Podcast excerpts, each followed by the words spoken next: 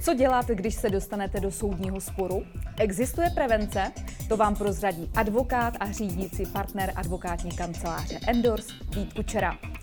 Nové podcasty na LegalOne.cz Dobrý den. Dobrý den.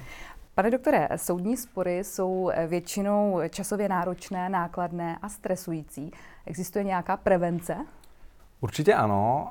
Myslím si, že ve vztahu k těm soudním sporům si málo kdo uvědomuje nebo nezamýšlí se nad tím, že nikdy nevznikají ve váku. Oni jsou vždycky vyústěním nějakého vztahu, nějaké situace a myslím si, že tam nejlepší prevence na ty soudní spory je právě věnovat dostatek času a soustředit se na ten vztah a budovat ho tak, aby v případě, že něco přestane fungovat nebo nastane nějaký problém, byla možnost ho vyřešit právě bez toho, aniž bychom se dostali do toho soudního sporu.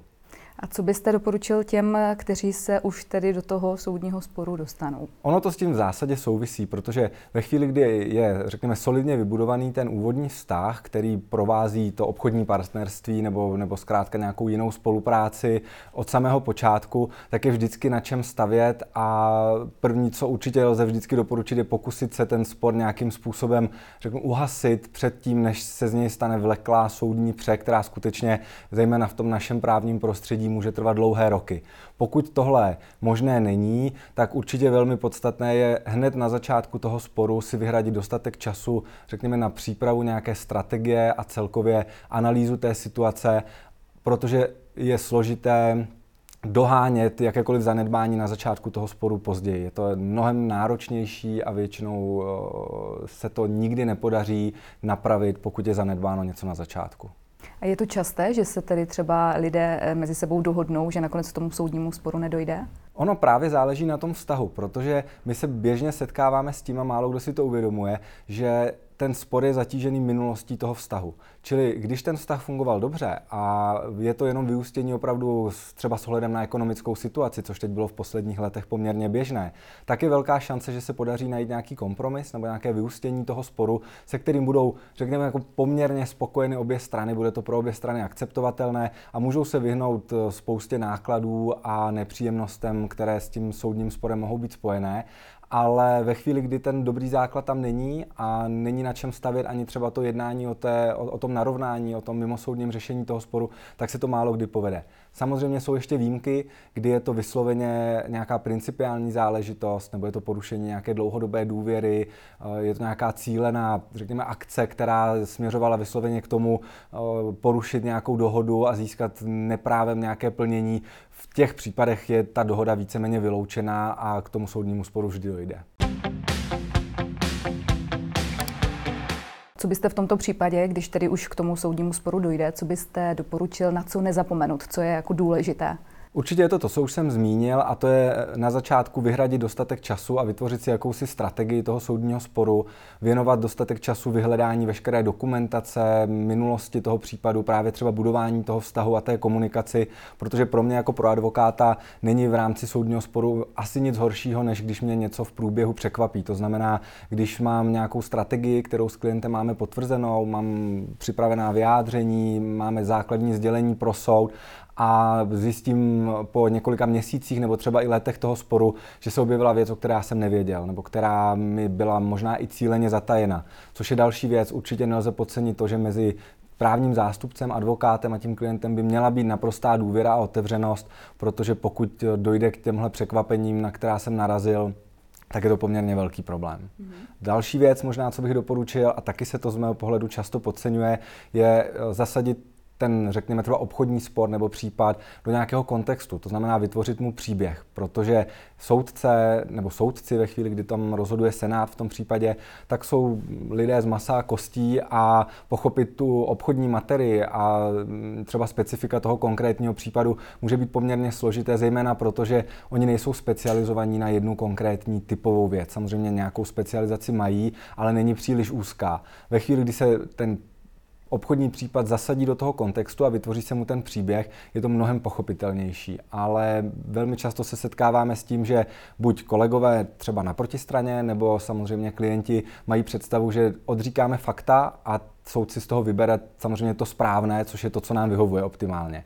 Ale není to tak, je potřeba vybudovat ten příběh a ten spor představit od začátku, jak se to vyvíjelo a samozřejmě zdůraznit ta fakta a právní argumenty, které jsou v náš prospěch. Takže je důležité myslet na soudce, aby tomu všemu porozuměl a měl všechno jako v Přesně tak. Pokud tomu neporozumí ten soudce, tak je to automaticky předurčeno k neúspěchu nebo minimálně se dáváte v šanc, řekněme, trochu náhodě, protože to neporozumění velmi často může vyústit v eh, nějaký nedostatek toho rozhodnutí. A i kdyby třeba to rozhodnutí bylo pozitivní, tak ten nedostatek vám to, sporní, to sporné řízení ten soud může prodloužit, protože přijde odvolání, přijde dovolání, cokoliv tohohle typu a vlastně se akorát natahuje trvání toho sporu, což je problematické jednak z hlediska financí a jednak z hlediska vůbec toho výsledku, kterého se snažíme dosáhnout. A co se týká důkazů, tak doporučil byste třeba lidem, aby si nějak nechávali SMSky, WhatsAppovou komunikaci nebo e-mailovou komunikaci.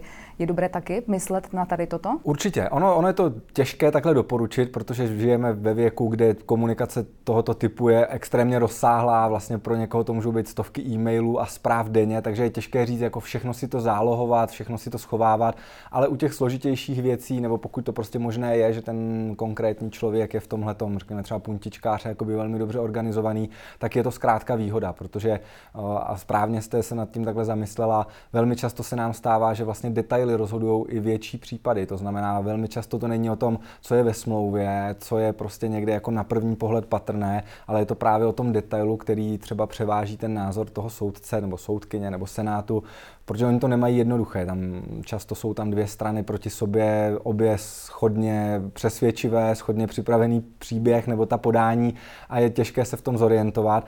A někdy přesně tyhle ty detaily ukážou to, že řekněme ta pravda nebo spravedlnost, nebo jak to budeme chtít nazývat, je na vaší straně právě proto, že ukážete, ale nemůže to být tak, jak to řekla protistrana, protože podívejte, tady mám zprávu z toho období, která říká právě opak. A to může být třeba rozhodující. Proč je podle vás dobré využít služeb právního zástupce? Těch důvodů je určitě víc.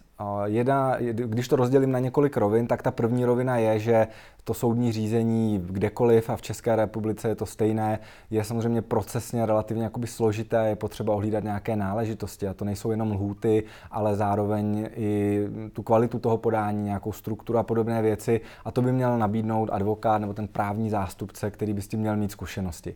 To je jedna věc.